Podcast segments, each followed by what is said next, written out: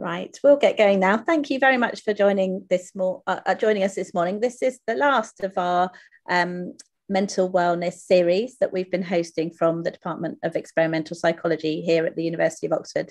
Uh, my name is Cathy Creswell, and I'm based here in the Department of Experimental Psychology. Um, and I've been really enjoying presenting this series. Um, if you haven't joined us before, please do have a look at our YouTube channel for the Department of Experimental Psychology, where you'll find all of the previous talks in this series. Um, they include a really broad range of topics, including coping with trauma, um, eating disorders, depression depression, low mood, sleep problems, stress and anxiety, grief, a range of other topics that we hope will be helpful for you and people that you may know. Um, and just a few other things, bits of housekeeping to say. Um, the session will run till 10.45. Uh, we encourage you to take a break after the session. Sometimes the sessions do raise lots of sort of thoughts and, and feelings for people. So please do take a break, reach out to people should you need to. We'll also ask you to complete some feedback at the end. So we'd be really grateful if you could do that. And also, as you'll have seen, we're recording this session so that it will also be shared on our YouTube channel, and we're also live on YouTube as well. Um, we're delighted today to be joined by Dr. Hannah Murray, who is a research clinical psychologist in the Oxford Centre for Anxiety Disorders and Trauma here in the Department of Experimental Psychology in Oxford. And Hannah has particular expertise in the treatment of post traumatic stress disorder and will be talking to us today about understanding and managing troubling mental images. Um, I'll be handing over to Hannah shortly, but just to let you know that um, after Hannah's presentation, we'll have time for some questions that people have submitted in advance. But as this is our last session, we also are going to open up the chat so that people are able to ask questions in there too. So please do put anything that you would like to ask Hannah in the chat as she's speaking or afterwards, and we'll try to get through as many of your questions as we can. But without further ado, I'm delighted now to hand over to Hannah Murray. Thanks, Hannah. Thanks, Cathy, and thank you all for joining. I'm just going to share my slides.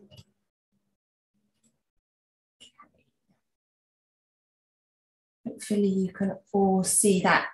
So good morning and uh, welcome. Thanks for joining us today. Um, and as Cathy says, I'm going to talk about um, mental imagery and particularly sort of troubling mental images that people might have, which I think is a topic that kind of cuts across uh, a lot of different psychological disorders, as I'll talk about, but also things that can affect all of us from time to time.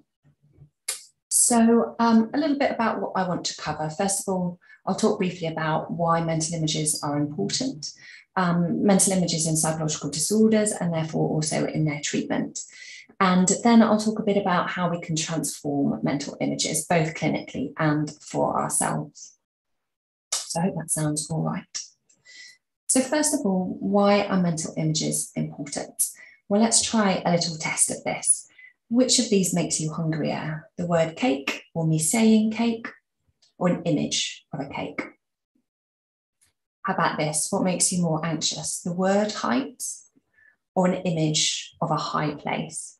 It's probably the latter because usually images have much more of a kind of powerful connection to our emotional responses than words do on their own. And this is something that's been demonstrated experimentally. It's really a lovely study by Emily Holmes and, and colleagues, where they gave people a word and an image and asked them to combine them either in uh, an image in their mind or in a sentence. And the words were either positive or negative. So, for example, the word sink with a picture of someone um, swimming in a lake, or a positive word or a neutral word, benign word like swim, and a picture of someone in a lake. And you combine those either in, a, in an image, a picture in your own mind, or in a sentence. And what they found was when their participants combined them into an image, had a much more powerful impact on their anxiety. They felt much more anxious with those negative words. Um, and similarly with the, with the benign words, it had a much more powerful impact in terms of reducing their anxiety. So we think that images have a really powerful connection to our emotions and probably one that's more powerful than words. And when we think about what's happening in our brains when we imagine something, it's actually very similar to when we perceive it in real life. Um, you won't have time to look at these scans in, in lots of detail, but this was from an fMRI study where they asked people to um, imagine an object and then they showed them pictures of the same object. And if you look at the sort of um, subtraction of those, those images for the different parts of the brain, you can see that almost exactly the same parts of the brain light up when we imagine something as to when we directly perceive it. And probably our imagination is a sort of subset of the same processes that happen um, in our brain um, then when we actually perceive something in real life. And we can also demonstrate this ourselves. So um, we can do a little exercise for a moment. Um, if you feel comfortable to just close your eyes for me. And I want you to imagine that you're getting home from work at the end of the day and you're walking in your front door of your home. So just imagine opening the door, pushing it open, stepping inside, and what you could see around you as you enter your home, what you can smell, maybe any sounds that you can hear. Try and bring that into your mind's eye and your mind's ear. Maybe take off your shoes and feel what the floor feels like under your feet. And then I want you to imagine walking to your kitchen and again, pause there, have a look around, what you can see, what you can smell, what the temperature is like. And walk over to your fridge. And I want you to open your fridge and notice the change in temperature and take out a lemon. And then carry that lemon over to uh, a chopping board, pick up a knife and cut it into four segments. And then I want you to imagine picking up one of those segments of lemon and just notice how it feels in your fingers, waxy surface, what the flesh looks like. Inhale it, have a little smell. What does that smell like?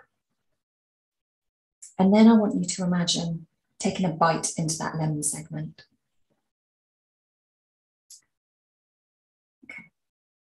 So you can open your eyes I imagine for some of you, that exercise would have been quite easy. You would have been able to generate a kind of quite powerful mental image. For others, it might be a little bit harder. And that's just because there's a sort of natural variation in the population in terms of how readily we can um, generate powerful mental images.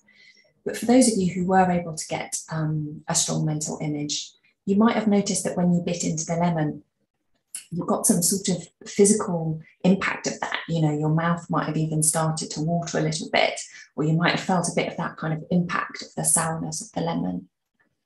And that's because, as I said earlier, our, our brain is sort of responding to mental imagery in much the same way that it does to things that we're directly um, perceiving in real life.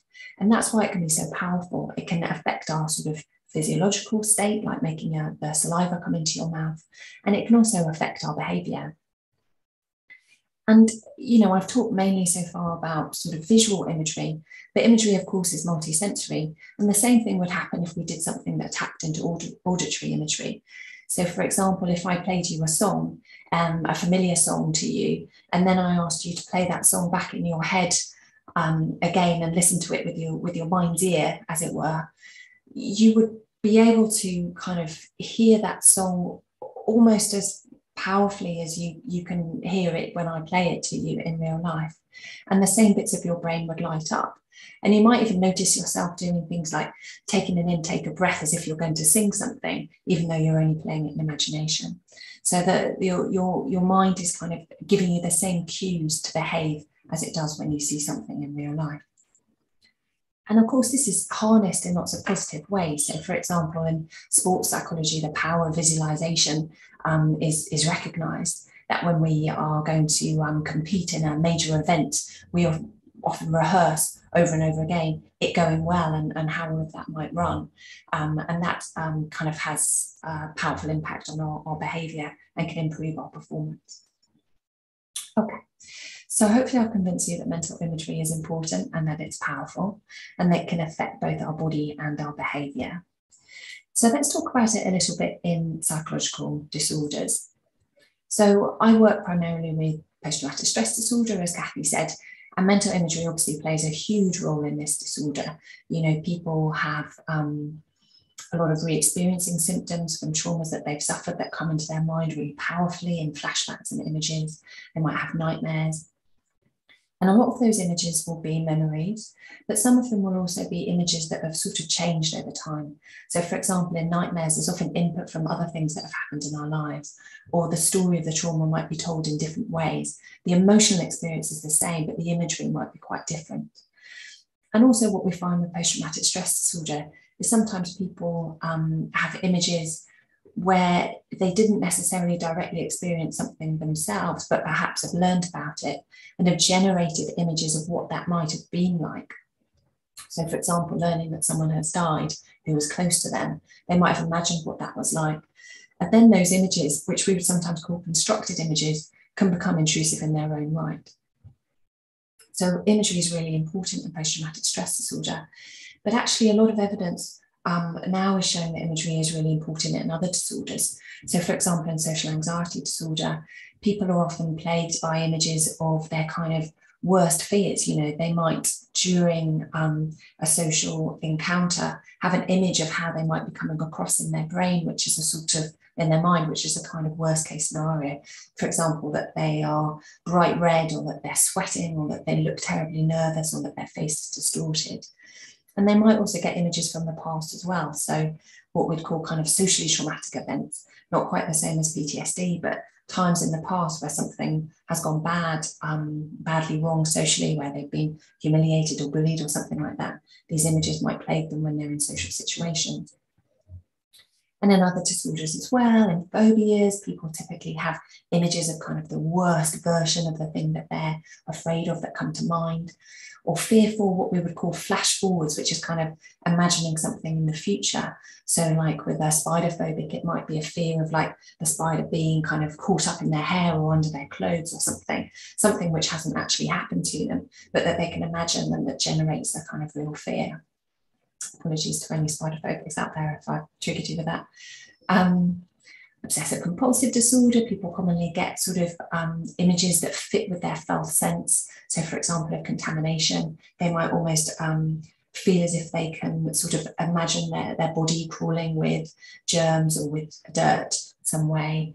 They might also get fearful images of, of things that they fear happening or things that they fear doing, like harming other people and so on. So images are important. Eh, you know, I've mentioned a few, but actually in probably the full range of psychological disorders across all of these different things that we work with clinically.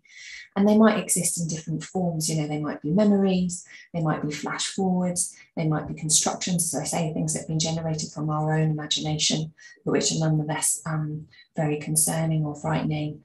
And there might be um, what I'm calling kind of defining self images which is where we develop an image of ourselves, which um, sort of comes to really dominate the way that we view ourselves in some way.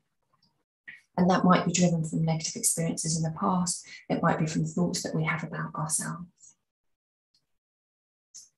And when we think about sort of what keeps psychological disorders going, it might be that those images and the beliefs that they're associated with have a very kind of close relationship and a bidirectional relationship. So, for example, this would be a kind of body dysmorphic type belief, feeling that you're very ugly, that you've got an enormous nose, for example, that other people think the same way. If you think that about yourself, you're likely to spontaneously generate images, for example, of the size of your nose. And of course, the more you have those kind of images, the more it's going to fuel that belief about yourself that this is true. It really sort of consolidates those self beliefs.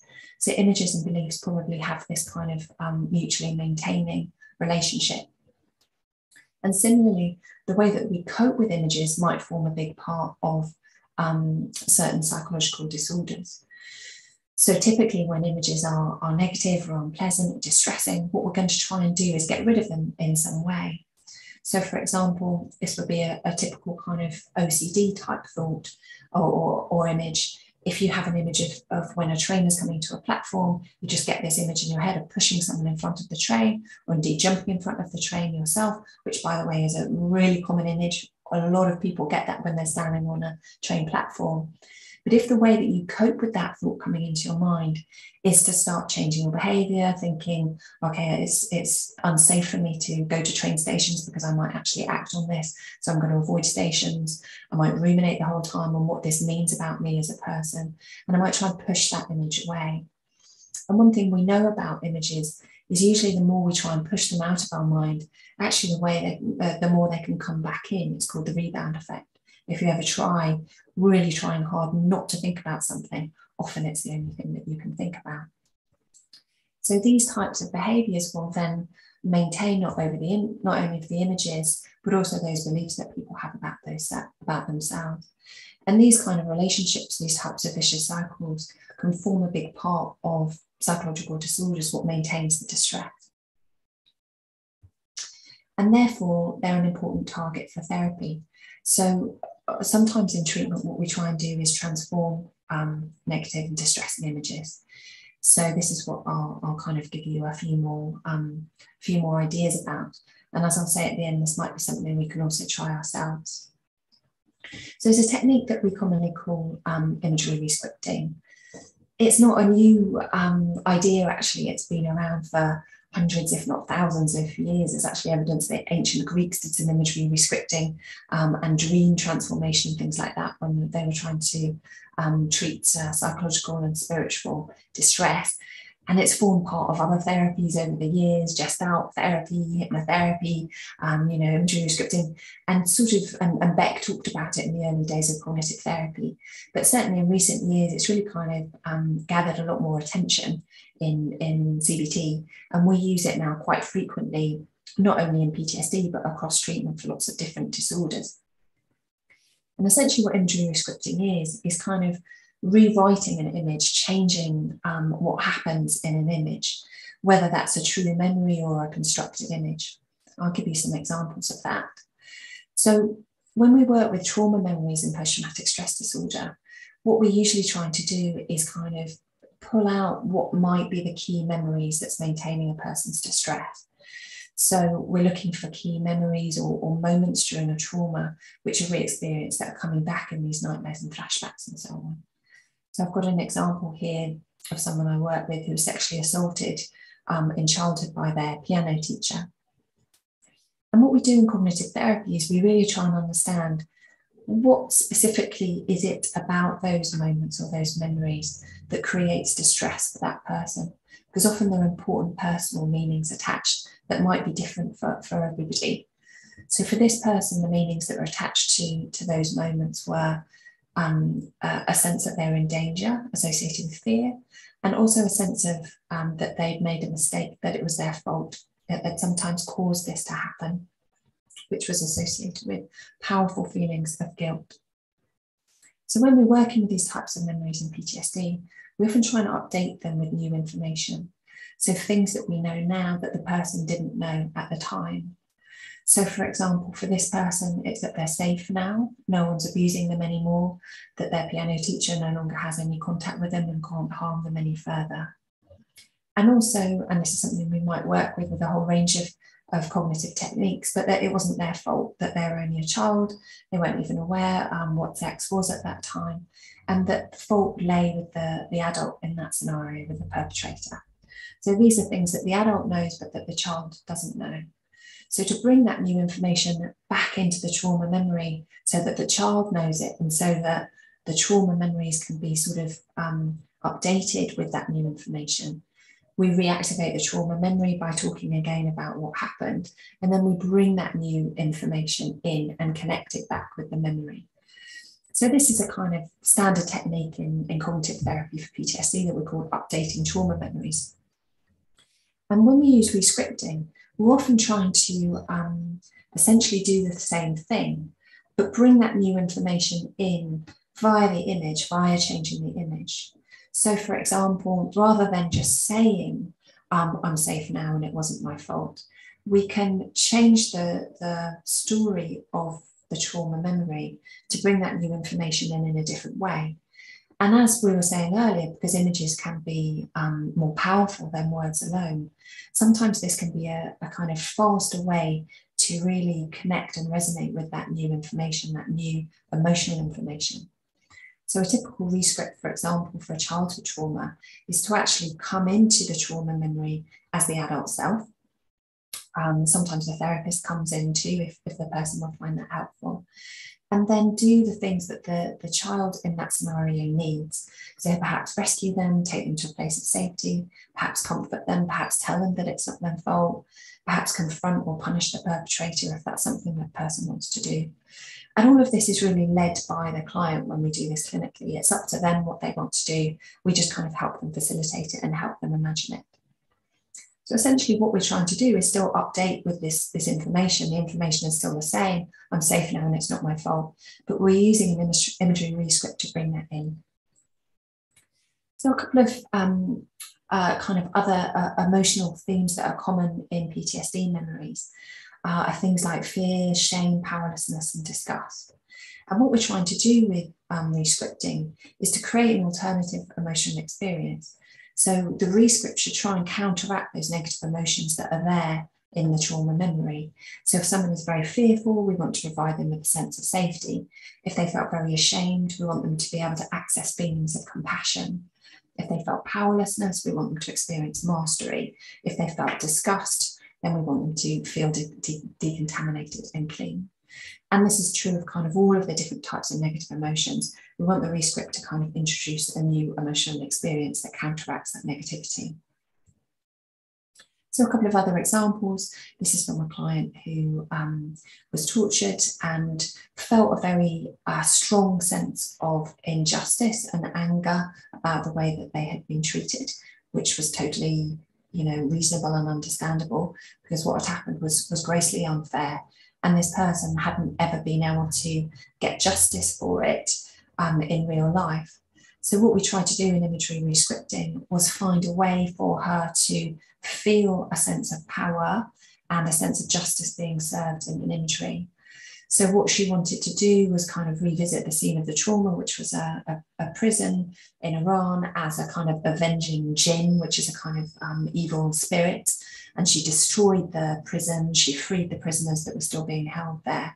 So she was able to kind of inflict um, some punishment on the perpetrators um, and experience a sense of kind of justice being served, even though that wasn't possible in real life. Another example, this is a kind of disgust shame, um, memory after a sexual assault.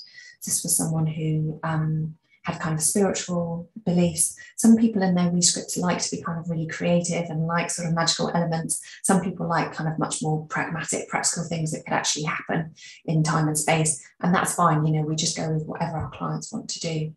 But for this person, they wanted to go and clean themselves in a kind of magical waterfall and then she had a guardian angel who visited her and reminded her that she had nothing to be ashamed of. So that provision of kind of being clean and being cared for and experiencing compassion um, were the kind of key elements of her rescript.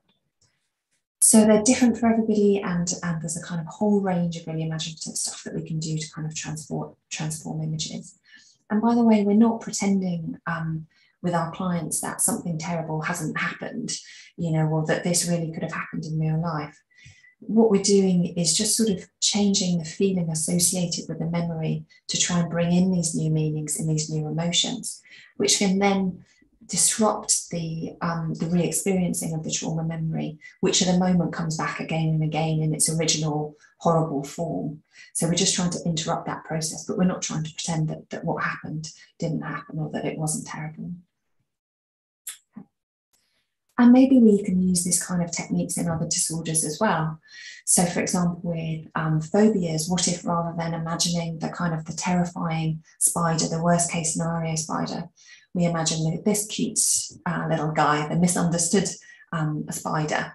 Um, I listened to a podcast recently where uh, there was a guy talking, he was a spider researcher, and he researched these wolf spiders, who are the kind of common house spiders that you, you sometimes see in um, British households, which can be quite big. And, and certainly I used to be quite spider phobic.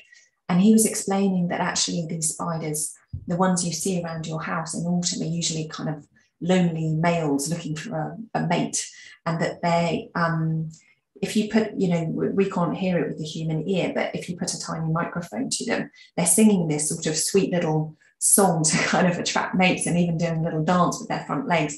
And it totally transformed the way I thought about these house spiders, you know, rather than thinking of them as sort of kind of frightening things that were dashing at me. Um, I sort of could see them as, as just kind of slightly hapless, lonely bachelors looking for a, a mate. Or maybe um, like in Harry Potter, where um, Ron Weasley was, was transforming his, his, his feared um, demon Boggart um, I think they were called, um, he put it on roller skates. So he made something that was frightening into something that was kind of ridiculous. So maybe we can transform things that we're, we're afraid of in our minds to take a lot of the fear away. Similarly with social anxiety, you know, when we're um, fearful about a social encounter, like a first day at a new job or doing a presentation or something like that, instead of imagining it going wrong, maybe what we do is kind of imagine it going really well and, you know, use that kind of power of visualization and, and positive imagery, which as we know will have an impact both on our physiology and on our behavior.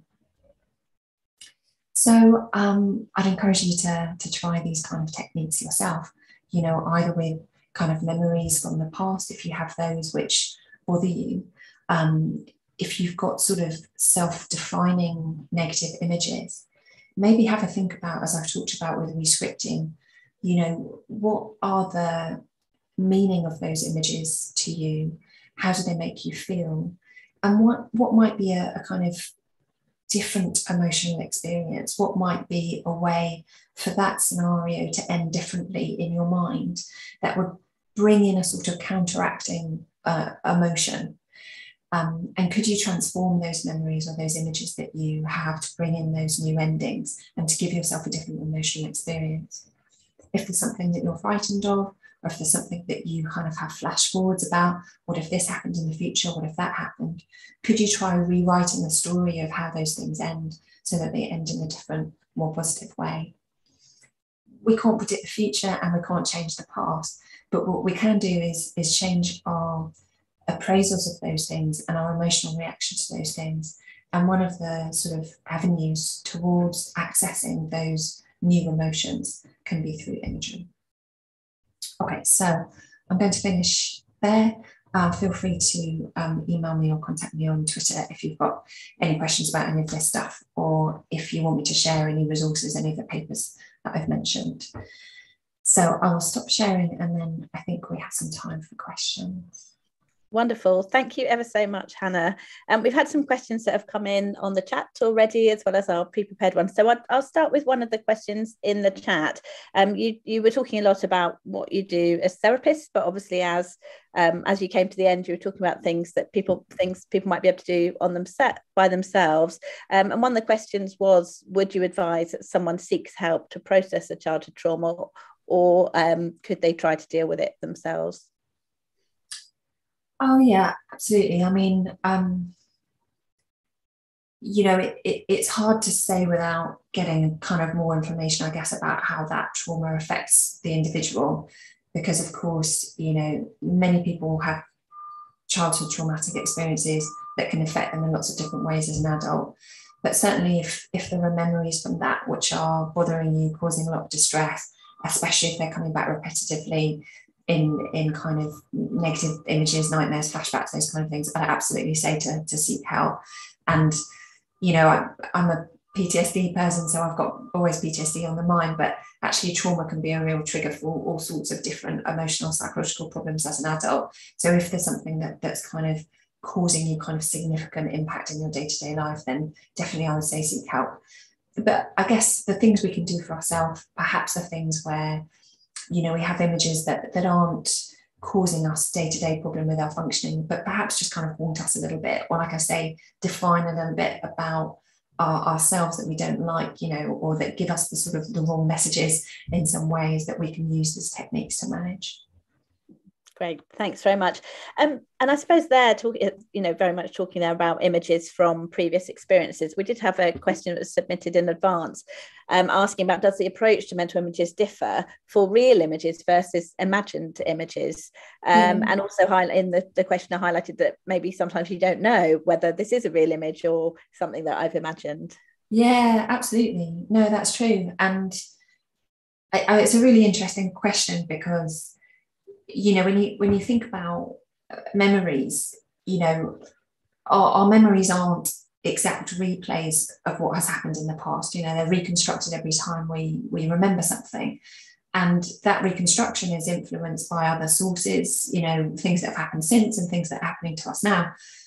Similarly, you know, our imagination is really fueled by our memories. So when I asked you that exercise about imagining walking into your house and so on, you you were drawing on memories of going into your house to create those images. So, uh, and I'm, I'm going to misquote this and I can't remember exactly who said it, but there's a quote which is something along the lines of, you know, all memories are imaginings and all imaginings are, are, are memories. So those mental processes are really closely interlinked.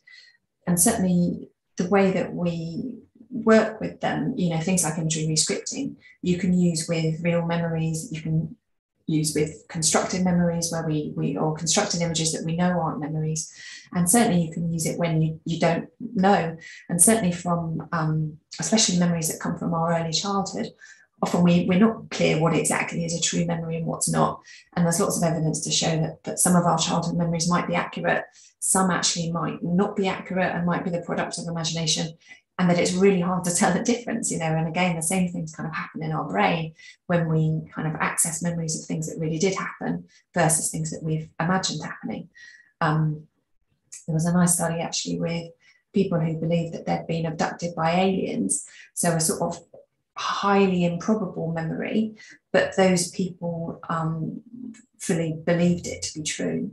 And when they sort of analysed the quality and quantity of those memories and the kind of physiological reactions associated with them, they were almost identical to memories that could be verified. So, uh, yeah, it's a nice question because actually there's, there's a, clearly a huge overlap between sort of constructed images and memories, and, and we can address them in very similar ways. Thanks very much. Um, you, you talked about obviously the the critical a, a, critical part being the connection between the emotion um, and the image. And we had a specific question about shame. Um, and I wondered if you um, were able to comment on shame specifically, and for example, where people are, are, are, thinking back to their past mistakes and feeling that sense of shame, and how people might be able to um, make peace with those sorts of uh, memories and images. Yeah, it's a real, it's a horrible emotion, shame, isn't it? And um, you know, it's often a big part of the work that we do in PTSD. And but for all of us, you know, I can access memories of things that I'm ashamed of in the past, and they still give me a real kind of like shiver um, now. I, I think, um, you know, as I talked about before, sort of trying to find a counterpoint to the emotion. So often with shame, that's kind of compassion. And, you know, when we, if you imagine talking to someone who cares a lot about you, what they would say when you told them about something that you feel very ashamed of. You know, often they would be um, much less critical of you than you are of yourself. So we could kind of use imagery to embody that more compassionate perspective. Um, Deborah Lee has this really nice technique that, that's called the perfect nurturer. And um, it's kind of, it was designed for people who have very high levels of shame, high, high self criticism, and who really struggled with that process of being compassionate towards themselves. So it's a kind of way of like outsourcing the compassion to um, an imagined being that you can then seek kind of advice and comfort for. So what she advises doing is imagining what the qualities of a kind of idealized caregiver would be, this perfect nurturer. So they might be someone who you know, um, looks like your grandmother who you loved very much, who smells like a, a comforting smell to you, um, who's got a voice that's really kind of um, soft and gentle and comforting and caring. And you sort of uh, imagine this kind of being. So it could be spiritual elements as well, or it could be kind of more in the form of a, a real human. And then imagine kind of sharing that experience with them or imagine them entering the memory of the thing that you feel ashamed of and what they would do and what they would say to you. And probably they would want to comfort you maybe they'd want to hug you you know and imagine being on the kind of the receiving end of that compassion. Because i think sometimes when we can't generate those self-compassion kind of um, experiences for ourselves and connect with those emotions if we can sort of externalize it in a way and then imagine being on the receiving end of it, that can help. And I think also if we imagine giving compassionate and care to someone else. So if you imagine, for example, a child crying and how you might comfort them and how you might care for them, what the tone of your voice might be, how what you would say, how you would act. Um, we can often generate that externally, and then we have to kind of practice being able to turn it in on ourselves. So yeah, I'd, give that a try if you've got kind of shame memories that haunt you.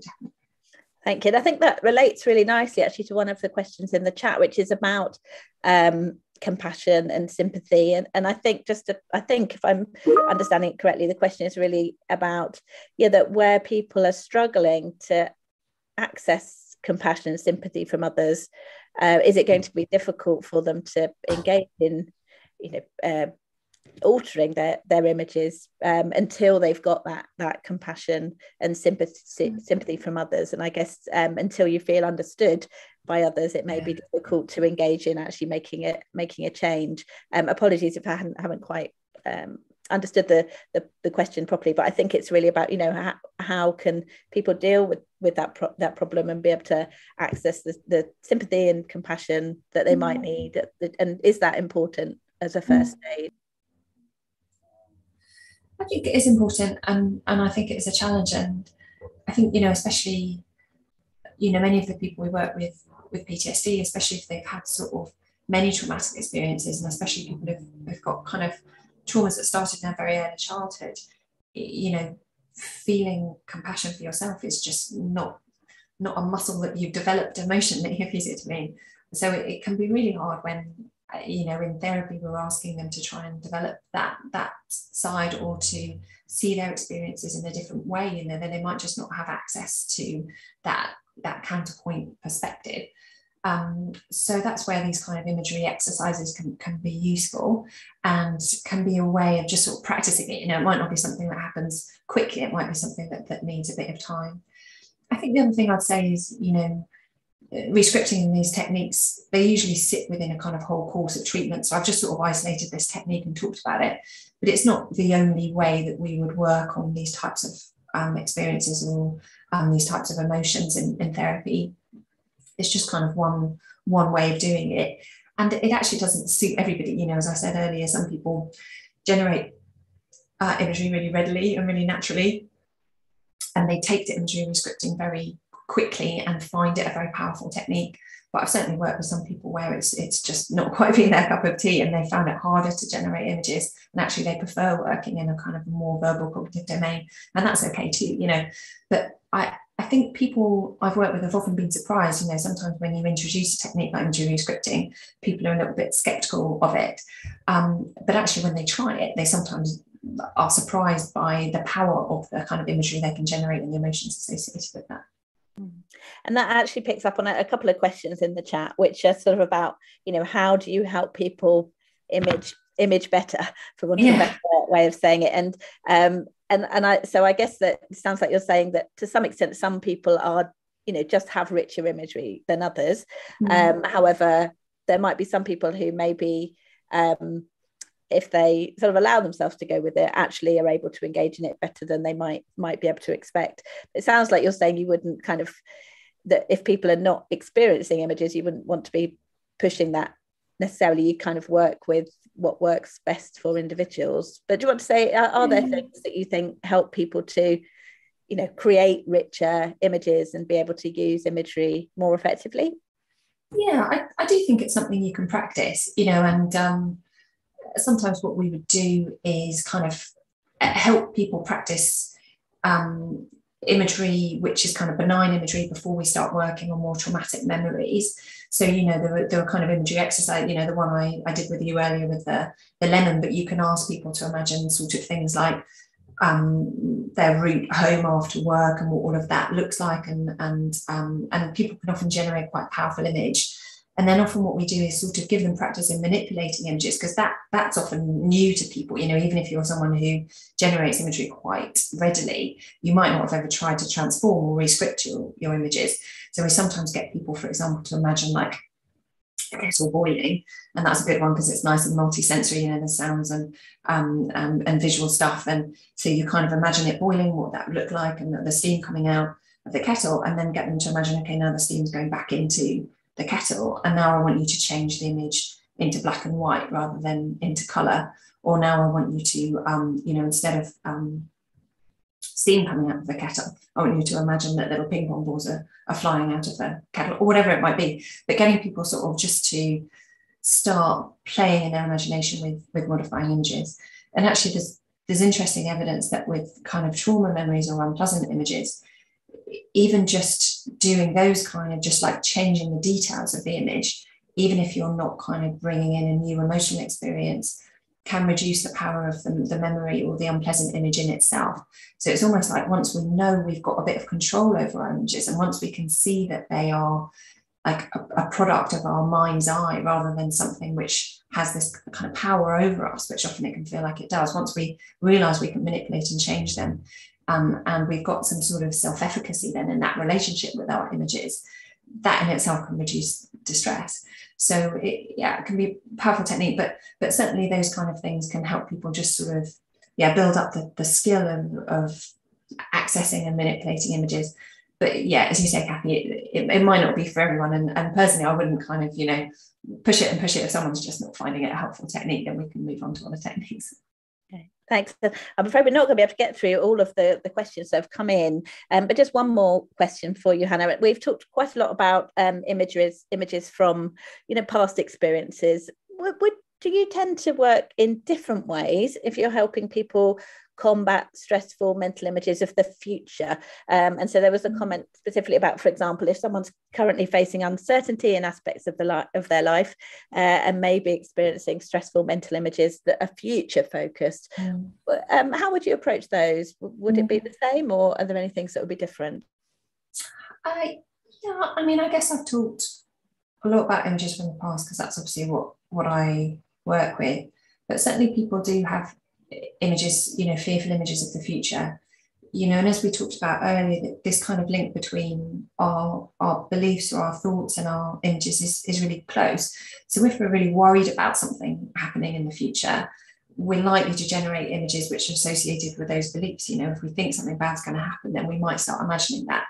But but the trouble is then a those negative images are going to sort of stimulate lots of negative emotions and b they're going to kind of reinforce those beliefs. It's going to make it even more feel even more likely that, that those bad things are going to happen. So i guess if we notice that process happening in ourselves you know that it's really kind of fueling our worry when we generate these images um, perhaps we can do things to try and kind of um, interfere with that process or, or, break that link. So perhaps as i say you know um, imagining different scenarios that might go better, you know, more positive flash forwards. We can't influence necessarily with the outcome, but worrying and generating a lot of negative imagery um, isn't necessarily helpful. So I think pe- once people kind of recognize that that link and they can try and um, uh, generate alternative ways of thinking about the future and alternative ways of imagining it, that that might perhaps um, influence that. Great. Thank you ever so much, Hannah. And I'm very sorry to everyone who's put questions in the chat that we haven't been able to reach, um, but hopefully um, you've been able to get some useful input on some of the things you were asking about through the responses Hannah's given. But um, thank you ever so much for joining us today. Um, Hannah, it's been really wonderful to have your talk um, and to add this to the series. Um, just a reminder to those who've joined about the series. So it's all available on the Department of Experimental Psychology YouTube channel, which you can search for directly or look at via our website. And um, Hallie has just posted more information on that in the chat. Before you completely leave today, we'd be really grateful if you could complete the feedback form that will pop up um, it would be really useful to have that for us to be thinking just about future things that we may do beyond this series. Um, and I'd also just, as we're coming to the end of this series, like to say a huge thank you to Hallie Cohen and to Kaya Winnie, who have done uh, all the work behind the scenes to make sure this series has run really smoothly and has helped us uh, reach a really large number of people with this sort of evidence-based guidance on all things mental health and mental wellness. So massive thank you to Hallie and to Kaya for all of their support. And huge thanks to all of our speakers across the series. Um, as you know, as I've said a few times, please do go and visit some of the other talks because there are some really, you know, they're, they're, they're a really wonderful collection, which we hope will be really useful for you. So thanks ever so much to you all for joining us. Um, and we look forward to seeing you again in some other form in the future. Thanks a lot. Bye bye.